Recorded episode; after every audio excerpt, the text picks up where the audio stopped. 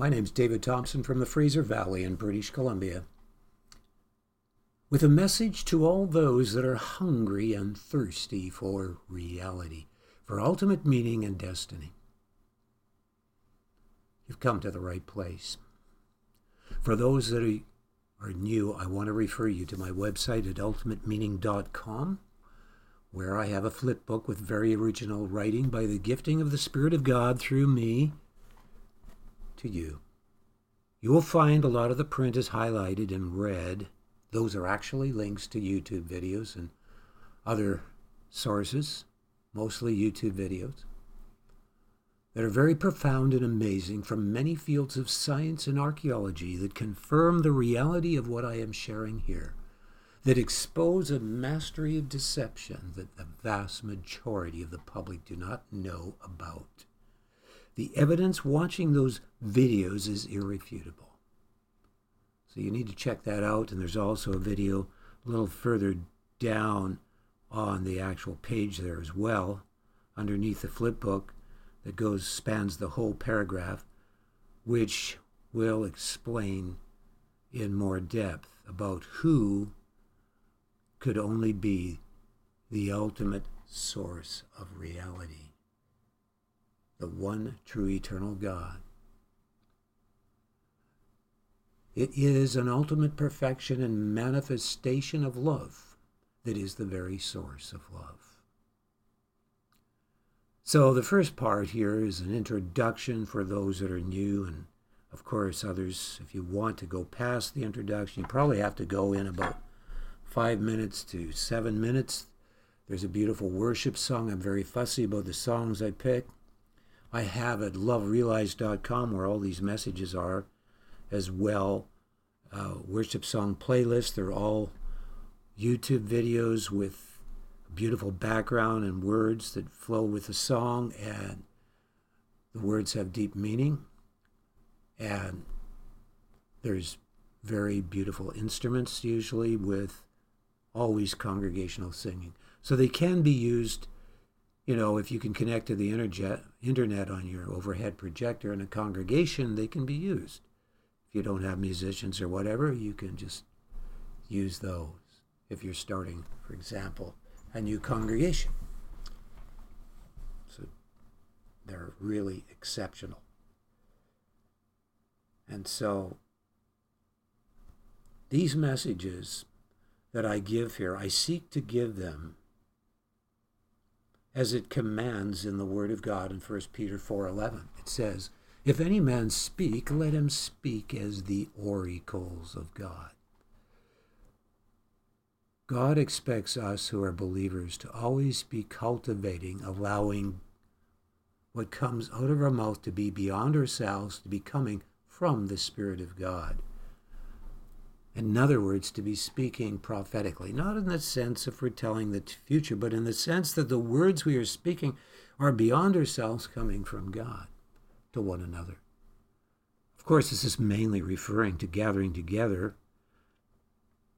to meet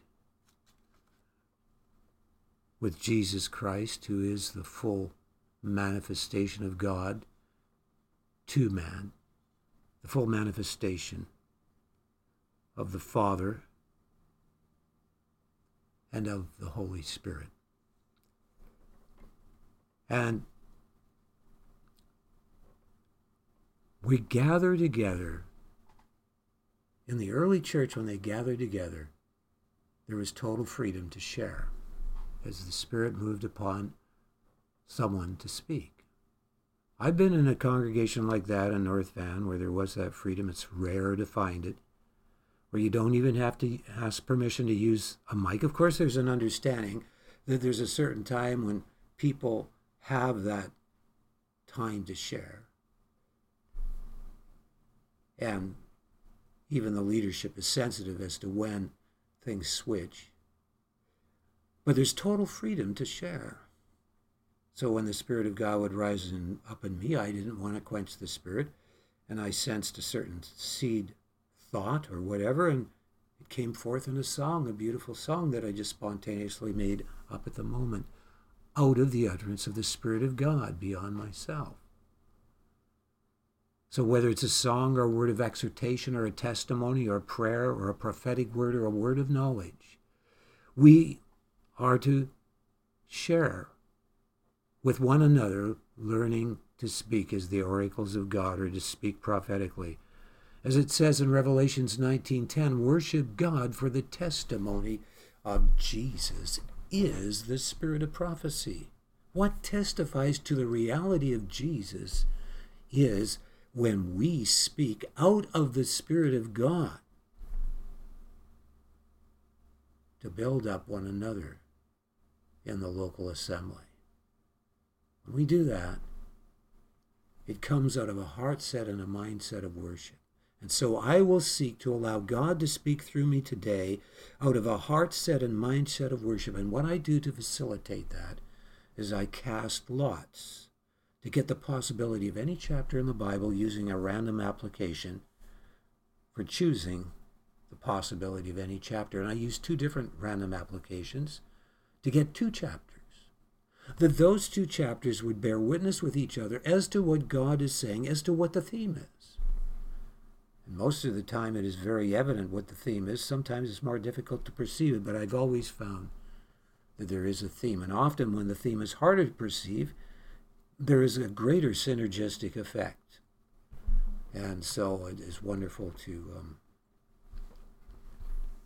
know the blessing of God speaking that way through two chapters bearing witness with each other. And so I meditate on those two chapters for a half an hour, and I don't know what I'm going to share, and that's the case today. After meditating on those two chapters and having a meal, I'm going to speak, not really knowing what I'm going to share, but trusting through being in a heart set and a mindset of worship that God will speak what He is wanting to say to the churches in this particular hour, which is such a grave period of crisis. Is the most dangerous time in the whole history of this world, on the verge and the danger of atomic warfare and all the other things that could possibly happen. And I'm not going to go into that in any detail or depth, as this is a YouTube video. People know about all of that. About the cancel culture that exists in these days. So, what I want to share today is what I received by the casting of lot before God. So we're going to turn, first of all, to the song that I tried to get as well by the casting of lot. And I did get a song, but because I'm so fussy, I end up sometimes choosing another song. And even this song, I'm not too keen on, but they're all new songs that I've never heard before. And they do have real good quality in the words. And so we're going to worship with this song first. And it does in God's providence end up being the right one, I have discovered, even when I'm really fussy and decide, well, this one is one I can, that a church can use on an overhead projector and so on. So here is a new, another new song that I've never heard myself before. That will be also in my playlist with the many others that are there now. So here we go.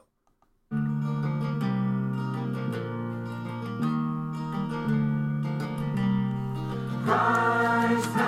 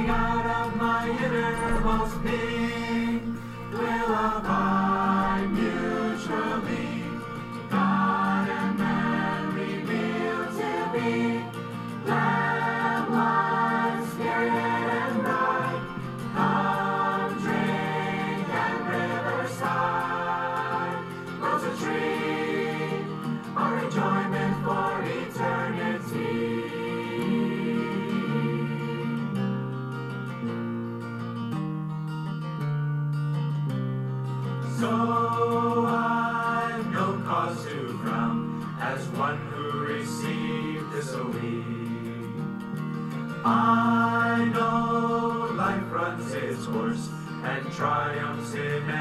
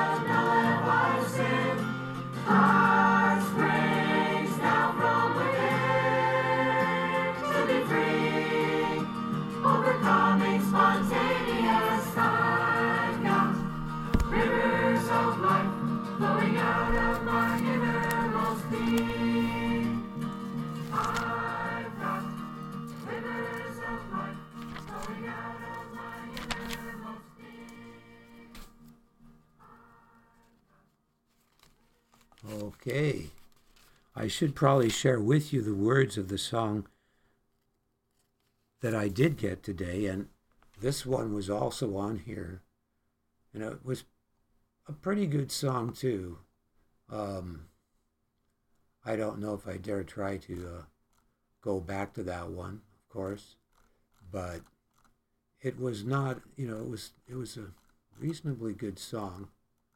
Um, and I'm just trying to pick it up right now. I have come. It starts with Jesus, fountain of my days. And I think up here at the top, I could easily put that in here Jesus, fountain of my days. But um, I, I, I'll try putting that in there again just for a moment here. There it is. And it brought up this song here. This was the actual one that I got by the casting of Lot. So I think I'll just play a little bit of it. Okay. I'm not, Okay, hold on. Absolutely. We're going to just turn off this advertising here quickly. Here we go with this one.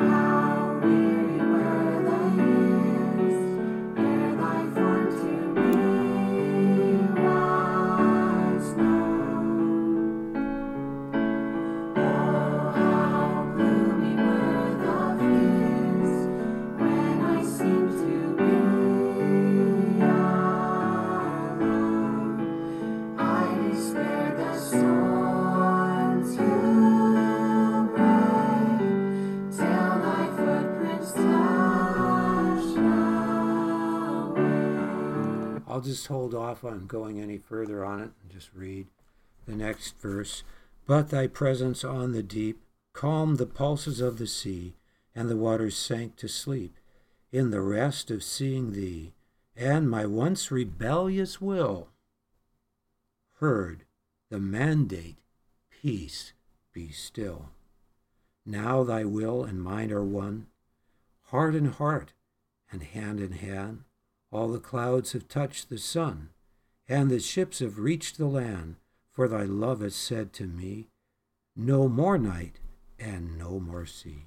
So that was the song that was originally got by the casting of Lot, but then I saw this other one, so it's fine. That's what God wants for today in this message. I want to go into what God is wanting to say by His Spirit through the two chapters I received today by the casting of Lot before God. And so here we have them Deuteronomy 11 and Psalms 41. And it's about rebellion against the Word of God and the healing of our souls so that we do not sin. The key is to keep God's word out of a loving union with God. And so I want to first of all begin by reading Deuteronomy 11. Therefore thou shalt love the Lord thy God and keep his charge and his statutes and his judgments and his commandments always. This is beginning in verse 1. And know ye this day, for I speak not with your children which have not known, which have not seen the chastisement of the Lord your God. And I should point out that in the original, the word Lord is Yahweh, or Jehovah, some like to call it, but Yahweh is more accurate. And God is Almighty's, which refers to the Father, the Son, and the Holy Spirit. His greatness, His mighty hand, and His stretched out arm, and His miracles and His acts, which He did in the midst of Egypt unto Pharaoh, the king of Egypt, and unto all his land, and what he did unto the army of Egypt, unto their horses and to their chariots, how he made the water of the Red Sea to overflow them as they pursued after you, how the Lord hath destroyed them unto this day. And indeed, a lot of people don't know there's a really high quality archaeologist by the name of David Rhol, spelled R H O L for the last name. You should look at his YouTube videos on Egypt and on the children of Israel coming out of Egypt. They have all they've they've got the tomb of Joseph that was where his bones were taken out, all there. They got the tombs of the patriarchs. They got all this stuff they've dug up in the land of Goshen there. But a lot of people, and he points out and shows that when the Egyptian army was destroyed in the Red Sea, there was a a force that came into Egypt from the north. I, I, don't know how you pronounce their name. I know it starts with the letter H. It was Hilkos or Hilkias. I don't know the exact pronunciation. But these people were very cruel and they were able to conquer all of Egypt because the army was destroyed. And they were very cruel in torturing the Egyptians and in murdering them, many of them. And so that was a very severe judgment that came upon Egypt that God brought upon them for the fact that they did not turn from their idols to the true and the living God. And so this is what God is describing here. But your eyes have seen all the great acts of the Lord which he did. Therefore shall ye keep all the commandments which I command you this day, that ye may be strong. Go in and possess the land whither ye go to possess it. It required them keeping the commandments of God to be strong and possess and conquer. And God is calling us as His people to come into a place where we don't keep His commandments out of our own self righteousness, but we come into a relationship with Him so that we do truly show that we love Him. If you love me, Christ said, keep my commandments. This is a secret to victory and conquering all those things that would rob us in our own lives, that would threaten and intimidate us for not being those that God's called us to be. He's called us to enter and conquer for his kingdom in this world. In lives being conquered by the love of God. And I want to go on and read this, beginning in verse 5. And what he did unto you in the wilderness until ye came into this place, and what he did in Dathan and Abiram, the sons of Eliab, the son of Reuben, how the earth opened her mouth and swallowed them up, and their households, and their tents, and all the substance that was in their possession, in the midst of all Israel. But your eyes have seen all the great acts of the Lord, of Yahweh, that is, which he did. Therefore shall ye keep all the commandments which I command you this day, that ye may be strong, and go in and possess the land whither ye go to possess it and that ye may prolong your days in the land which the Lord sware unto your fathers, to give unto them and to their seed a land that floweth with milk and honey. And I go on in Deuteronomy here to skip down to verse 16 to 18. And here's the key verse Take heed to yourselves that your heart be not deceived and ye turn aside and serve other gods and worship them. We are to take heed to ourselves. What did Paul the Apostle say? He said that we are to examine ourselves as to whether we are to be are in the faith or not. There are times when God calls us to weigh our own selves, to test our own selves, to see whether we are still abiding in that vital, loving union with God that brings victory in our lives and deliverance to the captives and causes us to enter the destiny for which God created us with such a wonderful, glorious inheritance of, of abundance of life. We are not to be those that are lacking in diligence. As Christ, as God by his Spirit said to the churches and Revelations to one of the churches, see that no man take your crown. There is a race we're running.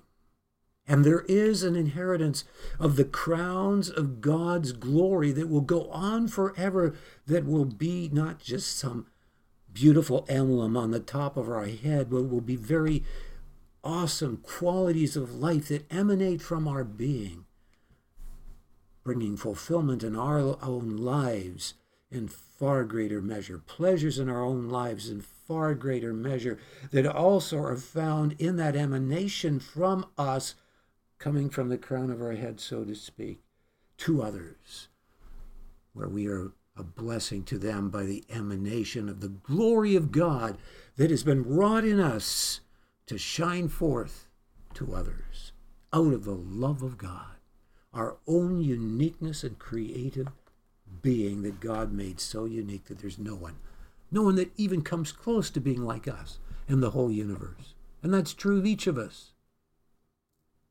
So let us be encouraged in this regard. And so we go on to read here. And then the Lord's wrath be kindled against you, and he shut up the heaven, that there be no rain, and that the land yield not her fruit, and lest ye perish quickly from off the good land which the Lord giveth you. Therefore shall ye lay up these my words in your heart and in your soul, and bind them for a sign upon your hand, that they may be as frontlets between your eyes. God wants us to be diligent to make him the treasure of our life, the focus of our life. And we are living in a world where there are many things vying for our attention. There are many lures, there are many baits, there are many distractions. And therefore, God wants us to take concrete steps in our walk with him to ensure that our focus is not diminished, that our love is not eclipsed by the static of busyness in this life or the static of temptations and the pleasures of this life. Now, I want to bring out the other chapter I received so that we can perceive what God is wanting to say by His Spirit. And I will add that I cast lots for these two chapters, but wanted a bit more insight, and it landed on John 15. And indeed, John 15 really fits in also with these two chapters. But let us see what Psalm 41, particularly 1 to 4, has to say. I'm just going to have a little bit of water here first. To the chief musician, a psalm of David. Blessed is he that considereth the poor. The Lord will deliver him in the time of trouble. The Lord will preserve him and keep him alive, and he shall be blessed upon the earth, and thou wilt not deliver him unto the will of his enemies. Those that don't keep the commandments of God end up being delivered unto the will of the enemy. They end up losing out, possibly for in a big way, possibly even their salvation, if they go all in total rebellion against God, so that they become reprobate. The Lord will strengthen him upon the bed of languishing. Thou wilt make all his bed in his sickness. I said, Lord, be merciful unto me. Heal my soul, for I have sinned against thee. This is King David speaking here. He was someone that was merciful to the poor. God brought some a person into my life that I had to show great patience. It still is in my life, and mercy to, and to spend an awful lot of my time and money. I, I know why. Because he wanted me to be blessed because I considered this person. I didn't ignore the fact that God put them in my pathway and said, Well, you're not my responsibility. I didn't know the hell I would go through trying to help this person, this particular person that God just put in my path, and there was no one there to help her but me. What I would feel terrible not to help someone in such need. And so, through the years, I've helped this individual which has some infirmities in the brain as well. And so it has been a blessing in disguise, I am sure, for me. Certainly delivering me from my selfish tendencies. And so God has done a work in my life. But the King, King David here is acknowledging that his soul needed to be healed. He cries out for mercy. He recognizes that the reason he sinned was because his soul was not healed as it should have been. And there's a secret here that God is wanting us to understand. He wants us to know a wholeness in our soul. But where does wholeness in the soul come from? What is the emptiness in the soul caused by? Sometimes it is a wound because someone has hurt us terribly. And maybe we found it hard to forgive that person. Sometimes it's because the enemy has lied to us and told us that this person is against us when in fact they're not. It's just that we are uh, buying into the lies of Satan as there's things that seem that we see outwardly that seem to indicate that, but may not. But that's a wound too. That's a vulnerability, falling prey to the whisperings of the enemy or the whisperings of our own heart that condemn us. The Word of God says in 1 John, if your heart condemns you, God knows all things. And it goes on to say, and God is greater than your heart. Sometimes we condemn ourselves, and the enemy takes advantage of that and comes along and condemns us as well and augments that condemnation. That happened to me in my 20s. It resulted in God giving me the only open vision that I experienced in my life in 1975, which happened at about 1 in the morning with my very close two friends that I knew at that time, formerly from the Salvation Army that were in the charismatic movement, and with another fellow that was there. That's they all knew, and one person there in that vision actually was part of the vision, was actually experiencing part of the vision with me. It was a very powerful vision, and I cannot go into the details of such a vision. I rarely have shared it. It was very dramatic, and but the basics of this vision was that God intervened because I was under two very strong pressures. One was the pressure of great condemnation of my own heart and the condemnation of Satan on top of it. Before this vision happened, just minutes before, I was feeling so condemned that I felt like this other fellow that was in the room was going to take my place and that I was going to be rejected like King Saul or rejected like the children of Israel, where they're just thrown into the desert and have to die off. Because I had had thoughts of lust in my heart towards women and being a young man and so on, and was finding it hard and struggling with this, and not having a wife and wanting a wife, and there not being seemingly something coming up. And I can't go into all the details of what was going on with that. Of course, at the same time as there was that pressure, of course, of Satan condemning me, along with me condemning myself, there was this great hunger for God. And I was praying and seeking God for weeks there. Not, I only was on a fast for three days with the people that were also in the room there at that time. But I said, Lord, I've received the baptism of the Holy Spirit, but you've said if we keep your commandments, you'll reveal the Son to us.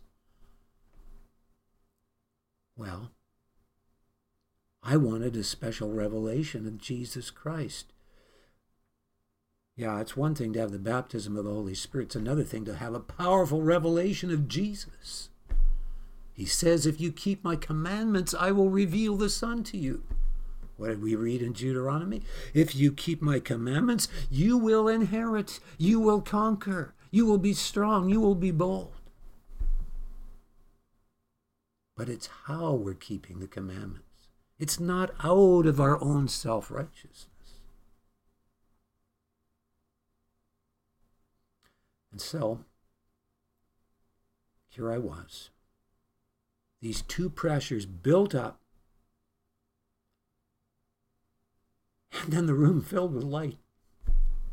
Everything that was visible in front of me started to disappear, except the lady that was in front of me which was a woman of God that had been on a 40 day fast, had led many people to the Lord, was very, became very close to me, and I was concerned because she had a husband and she seemed to be getting too close to me. I mean, spiritually. We had such amazing com- conversations all the time. Anyhow, all I'm wanting to share is that without going into the vision in detail, in any detail, because it was very powerful what happened. I did see Jesus Christ staring right at me. And it felt like if I kept looking, I would die. I could feel.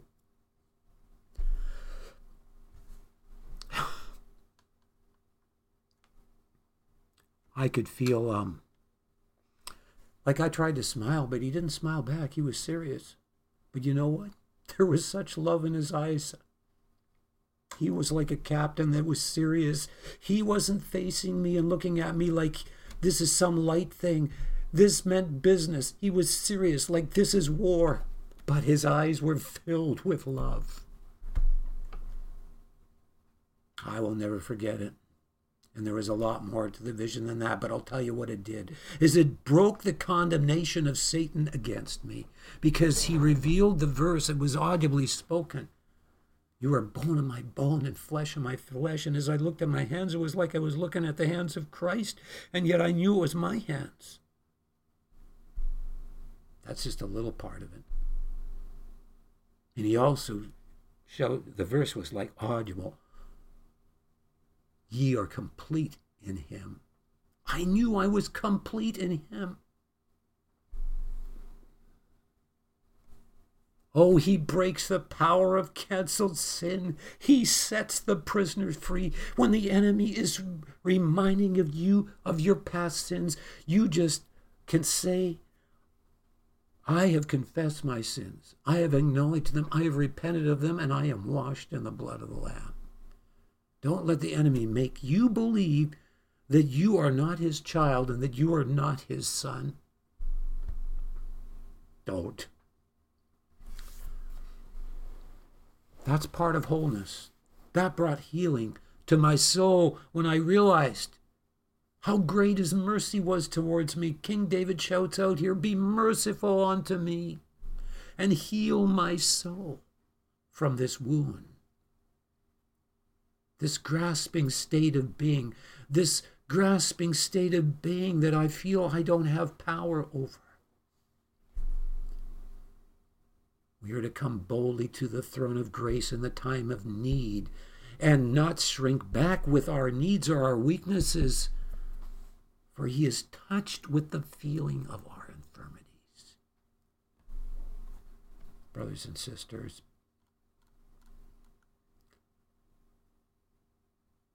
it is a life of holiness that brings wholeness in the soul. But we need to see that the holiness of God is good. And when I had this vision in 1975, the other thing I saw was the holiness of God. In fact, the woman that it just came through, time went really fast and her face was filling with wrinkles in front of me because she was very attractive to me. And I was concerned because they wanted me to live with them and I was living with them. And of course, her husband there was no problem. I didn't, nothing happened. I never fell into sin or anything, but I will never forget him. God showed me his holiness. He showed me how temporal the flesh is.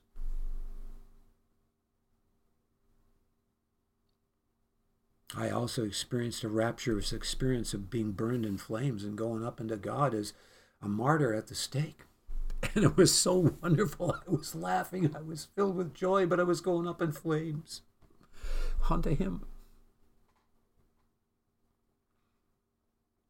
I'll never forget that experience. It broke condemnation in my life because I was weak in that area. And he healed my soul and made me whole.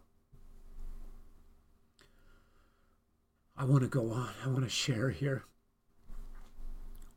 what it says in John 15. It says, As the Father has loved me, so have I loved you. Continue ye in my love. If ye keep my commandments, ye shall abide in my love, even as I kept my Father's commandments and abide in his love. Hallelujah.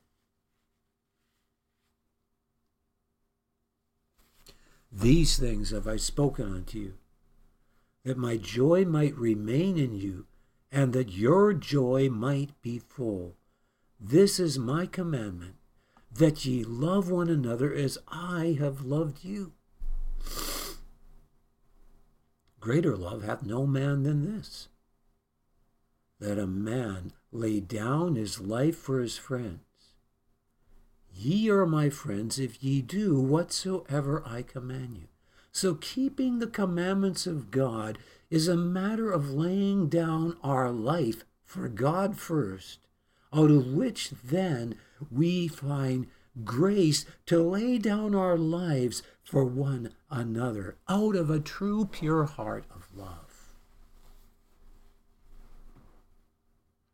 The integrity of God's love is as it were a blazing fire of judgment against all that is contrary to love. That is the holiness of God. It is the opposite of corruption. It is the destroyer of corruption. And the tendency is in us to not recognize who God is in His holiness. and to perceive that his severity in our lives against sin and the severity we see around us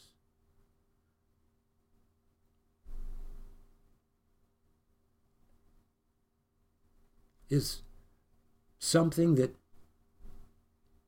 we're finding difficult to accept.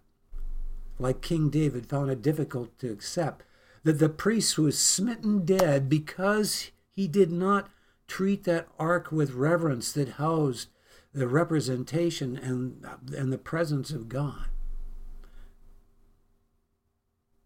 When you love someone, you don't treat them common, they're exceedingly precious. And then you are doing something because you see them for who they are out of love. You love them, you treat them. God, His first commandment is that we love Him. And genuine love is not performance, is not a perception that, oh, God is like a dictator. Or at least there's that subconscious perception, though intellectually one might be denying that, thinking that they have a right perception of God and that they don't have that perception. But in their heart, is there that bitterness? Is there that unthankfulness because of the suffering in our own lives or that we've seen others go through? So we begin to think God's a bit of an enigma, and there's doubt. What we're not seeing is that His holiness is good, that there must be judgment, and that if we don't understand why God is allowing the things in our lives, and it seems unjust, that it's our own limited understanding that is getting in the way. God wants us to be those that are so caught up with Him and who He is that we trust Him out of the perception of the recept that we are receptive to the holiness of His love. It is only when we are totally receptive to the holiness of His love that we are fully responding in trust. If we begin to get focused on the consequences of that holiness and judgment, then are we really loving God from our heart? God has called us, first of all, in the context of keeping the Ten Commandments, He always made it very clear. You're to love God with your whole being. Well, why didn't God warn them against becoming performative merely and doing it out of their own righteousness? Because there's a process that must happen where we see it for ourselves, where it's not something that we try in our own ways and understanding to enter into. It is a matter of learning to genuinely fear God, which is this reciprocation, first of all, of the holiness of God, out of which only then can we know the greatness of His mercy to us, so that we reciprocate the other aspect of the being of God's love, which is His mercy that He became a atoning sacrifice for us and that He has the power to forgive us because He became that perfect atoning sacrifice. The secret to keeping the commandments of God and walking in the authority of God is out of the genuine fear of God that brings a genuine faith in the love of God, first in its holiness, in its integrity, to not condone what is contrary to love, and then in His mercy, the mercy of His love. And so King David cried out, and he said, Heal my soul, for I have sinned against thee. He knew that the reason he sinned against God is that his soul needed to be healed. It needed to have this perception of God, of truly loving God, of truly knowing that he's complete in him, that he doesn't have to grasp after the temporal baits of this world. Ye are my friends if ye do whatsoever I command you. And we don't have the ability to do that except we are doing that out of a genuine love for God. Then we will walk in the authority and boldness of His Spirit. So it's wrong to be presumptuous to think that you can just use words to speak and that you can just say, Oh, I'm a son, if you're not living a holy life. It says, If I regard iniquity in my heart, the Lord will not hear me. We can come and we can confess our sins and be forgiven. And when we do that, we can know the assurance of his forgiveness and we can know his authority in us to overcome those things that so easily beset us. Though a righteous man fall seven times, yet will he rise. We don't always overcome the deceptions of our heart just like that. That's why it says that we're to lay aside the sin that so easily besets us. We may be deceived many times before that little stubborn mark that we're trying to scrub out of our soul disappears. But it will if we learn that we can truly know that blessed is the one or the man or the woman whose sins are forgiven. Blessed is the man to whom the Lord does not impute sin. When we really are sorry before God for our sins, and we are specific and not trying to justify our sins, we keep our garments clean. We keep our place where we can have the flow of His life within us, like these songs we have sung the understanding that it is the resurrection life of Christ. What does it flow out of? It flows out of this right perception of who God is, that He is the very source of life. The source of life comes out of His love, first of all, in the integrity of His love, which is the holiness of His love, and then out of the mercy of His love. This is the two edged sword that searches our heart to the very inner depths of the motives and then we can say, God, search me and know my heart and see if there be any wicked way in me, and yet not allow the enemy to jab his sword in us and falsely accuse us. So that we have the sword of the Spirit come out of us in authority over every lying accusation of the enemy and cut down all those strongholds that would come against us of darkness and bring the word of life to those that are in bondage, so that many come out of darkness into the glorious light of the love of God in Jesus Christ. So, this is the message God is giving today. He's calling the body of Christ to a love relationship with God where we truly are learning to lay down our self life in a sense, it may be easier to be a martyr and tortured to death than to live a daily life of self denial over the little foxes that spoil our life, the sins that so easily beset us. It is a matter of overcoming all of these things, and the secret to that is in the fear of God. For the secret of the Lord is with those that fear him, it says in the Word of God.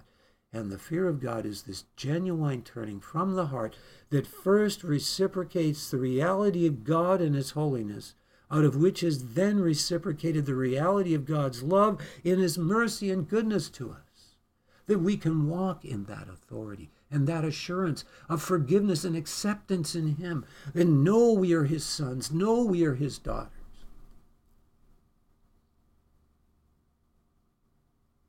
Oh, I could go on talking for a long time. You know, there's the high priest in the book of Zechariah. What is it, chapter 9, I think, maybe?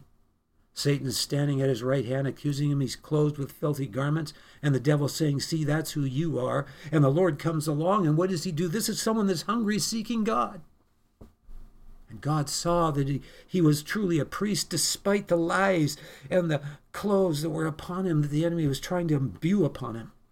And he came along and took those filthy clothes off him and put a crown upon him. And he's calling you, daughter and son, today to wake up and to fall in love with your Creator and know that he has your best interests in mind if you're going through trials, a time of desert where nothing is working out and you're looking at other Christians saying it's easy for them to talk. Look at their wealthy, look at how well they are.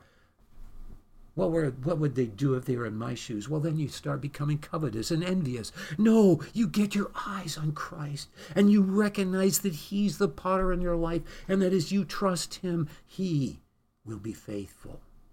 Says, Them that suffer to keep the keeping of their soul unto Him is unto a faithful Creator, in this sense that He is so creative that He's doing something very creative in your life through those trials that are going to be unique to you throughout eternity when you shine as a very bright light before others in heaven, to emanate to them a blessing through that shining. Oh, I could go on talking. But I guess the time is going on. I do have a book I want to mention, which I believe is for the last days church for the body of Christ to rise up and become a conquering bride in each city and nation upon the earth, to conquer your nation with the good news of the gospel of Christ. You can get it on Amazon. It's called Godheadship and Body Invasion. Oh, it's on my site at loverealized.com on their books too as well. I'll link to it, but either way, that tells you everything you can do in your church to not limit the fullness of the headship of Christ from inhabiting your local assembly.